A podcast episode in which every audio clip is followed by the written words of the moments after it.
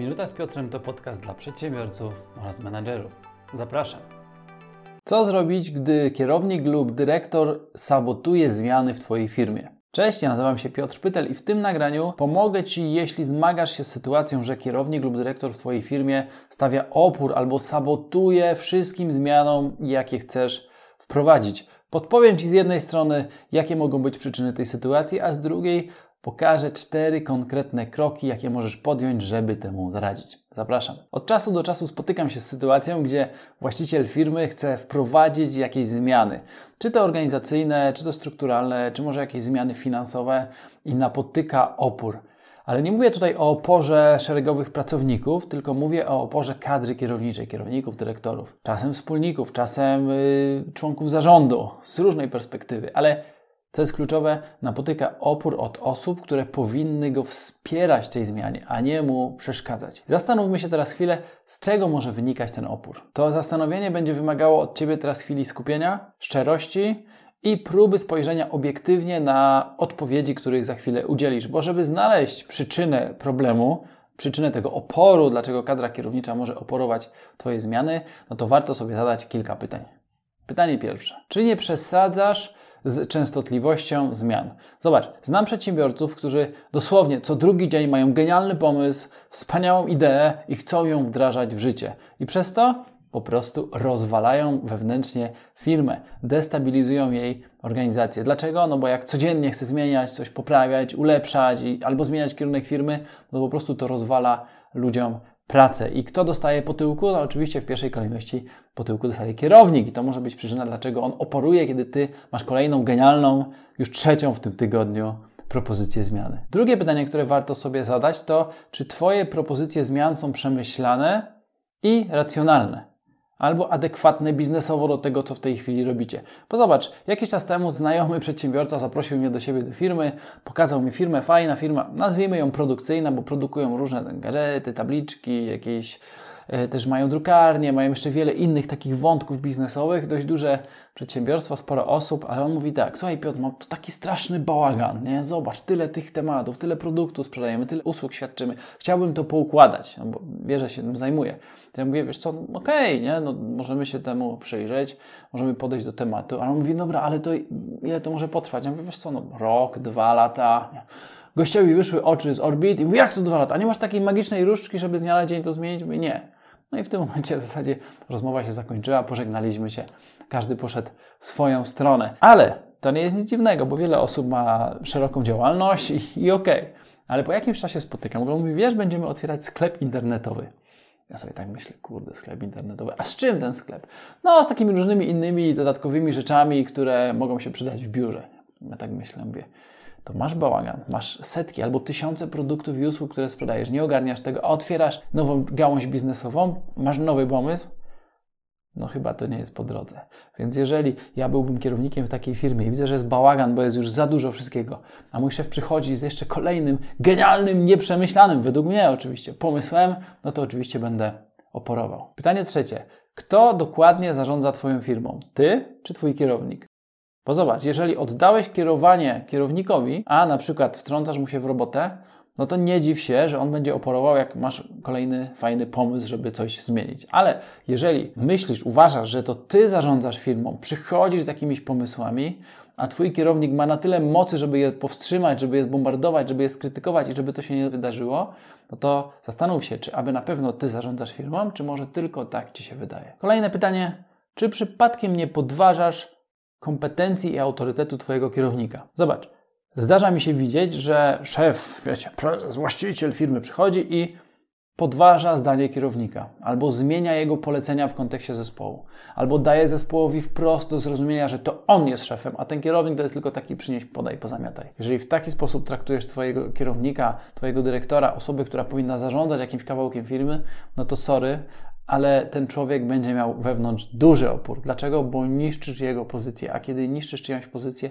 to ten człowiek po prostu będzie się bronił. I teraz, uwaga, jeżeli szczerze, obiektywnie, na ile to się dało, odpowiedziałeś na te cztery pytania, no to prawdopodobnie masz już jakieś wnioski. I uwaga, jeżeli Twój wniosek jest taki, nie, wszystko jest ok, nie wprowadzam zbyt wielu zmian, nie mam co chwilę nowych pomysłów, nie podważam autorytetu kierownika, i tak dalej, no to możemy przejść do konkretnych kroków, jakie warto podjąć, kiedy mimo wszystko, mimo tego, że zachowujesz się we właściwy sposób, Twój kierownik, dyrektor oporuje zmiany. W tym celu przygotowałem konkretne cztery kroki, które warto, żebyś podjął, postawił i wdrożył je w życie. No bo jeżeli tylko sobie obejrzysz to wideo i nic z tym nie zrobisz, no to stracony czas. A ja Cię zachęcam, zapisz sobie to i jak tylko jest taka potrzeba, to po prostu zacznij rozmawiać z Twoim człowiekiem. I to jest krok pierwszy.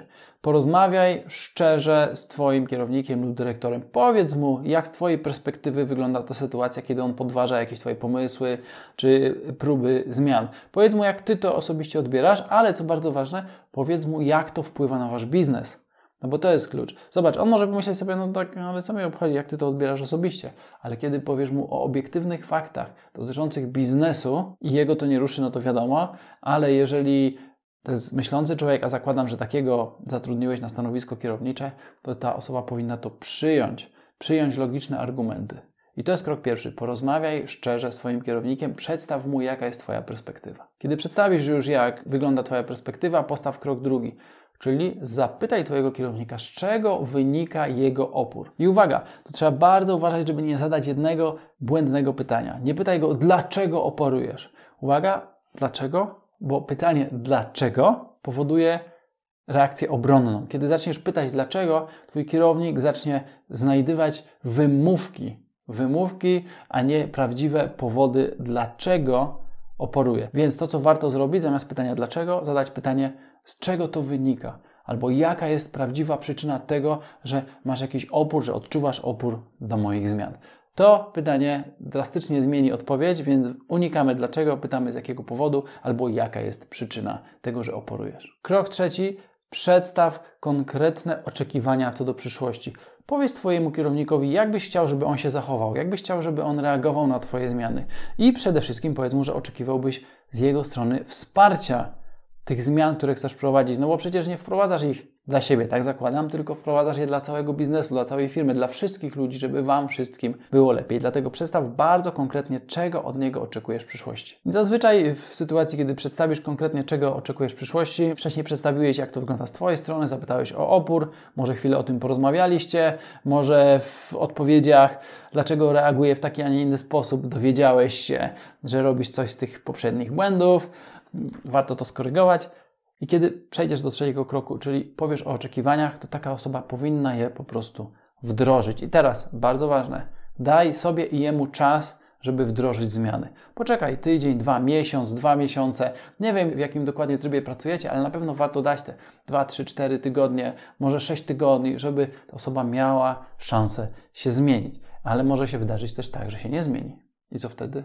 No i wtedy przechodzimy do kroku czwartego, a w zasadzie jeszcze jesteśmy trochę w trzecim, bo ja osobiście stosuję taką zasadę trzech, trzech rozmów, czyli pierwsza rozmowa korygująca, o której przed chwilą mówiłem, druga rozmowa korygująca, trzecia rozmowa korygująca i jeżeli to nic nie da, czyli przedstawiasz znowu, jak to wygląda z Twojej strony, pytasz o powody, a później przedstawiasz oczekiwania jeżeli to nie zadziała, to trzeba postawić stanowczo krok czwarty – czyli zwolni takiego kierownika albo dyrektora. Zobacz, ta osoba powinna Ciebie wspierać w prowadzeniu firmy, powinna być Twoim sojusznikiem, więc jeżeli jest przeciwnikiem, podważa to, co mówisz, podważa, co chcesz robić, no to nie ma dla takiej osoby miejsca w Twojej firmie. Więc jeżeli przeprowadzisz trzy konkretne, rzeczowe, oparte na faktach rozmowy i to nic nie da, no to po prostu czwarta rozmowa to jest tylko bardzo dziękujemy, było nam miło, proszę bardzo, możesz się rozwijać w innej firmie. I zamykasz temat, no bo po co się męczyć? Po co się boksować? Jestem przekonany, że jeżeli odpowiesz sobie szczerze na pytania, które wcześniej zadałem, a później postawisz bardzo konkretnie te trzy pierwsze kroki, o których wspomniałem, czyli najpierw przedstawiasz, jaka jest Twoja perspektywa, potem pytasz o przyczyny oporu, a później mówisz o oczekiwaniach. Jeżeli to zrobisz rzetelnie i masz kumatego człowieka na tym stanowisku, no to ta osoba po prostu się zmieni, zmieni podejście do współpracy. Być może Ty dowiesz się o sobie czegoś, nieprzyjemnego, niewygodnego, ale to jest tylko szansa do rozwoju. Natomiast jeśli po tych trzech krokach i trzech rozmowach nic się nie zmieni, to po prostu zwalniasz pracownika. Jestem przekonany, kiedy wykonasz te wszystkie kroki prawidłowo, no to opór ze strony kierowników po prostu zniknie. Tymczasem na dzisiaj to tyle. Do zobaczenia za tydzień. Cześć. Jeśli ten materiał Ci się spodobał, pamiętaj, że możesz dodać ten kanał do obserwowanych, ale jeżeli zechcesz, to bardzo Cię proszę oceń ten odcinek. Poniżej masz do wyboru 5 gwiazdek, możesz również zostawić opinię. Dzięki temu pomożesz mi dotrzeć do większej ilości osób. Na dzisiaj to tyle. Do usłyszenia za tydzień. Cześć.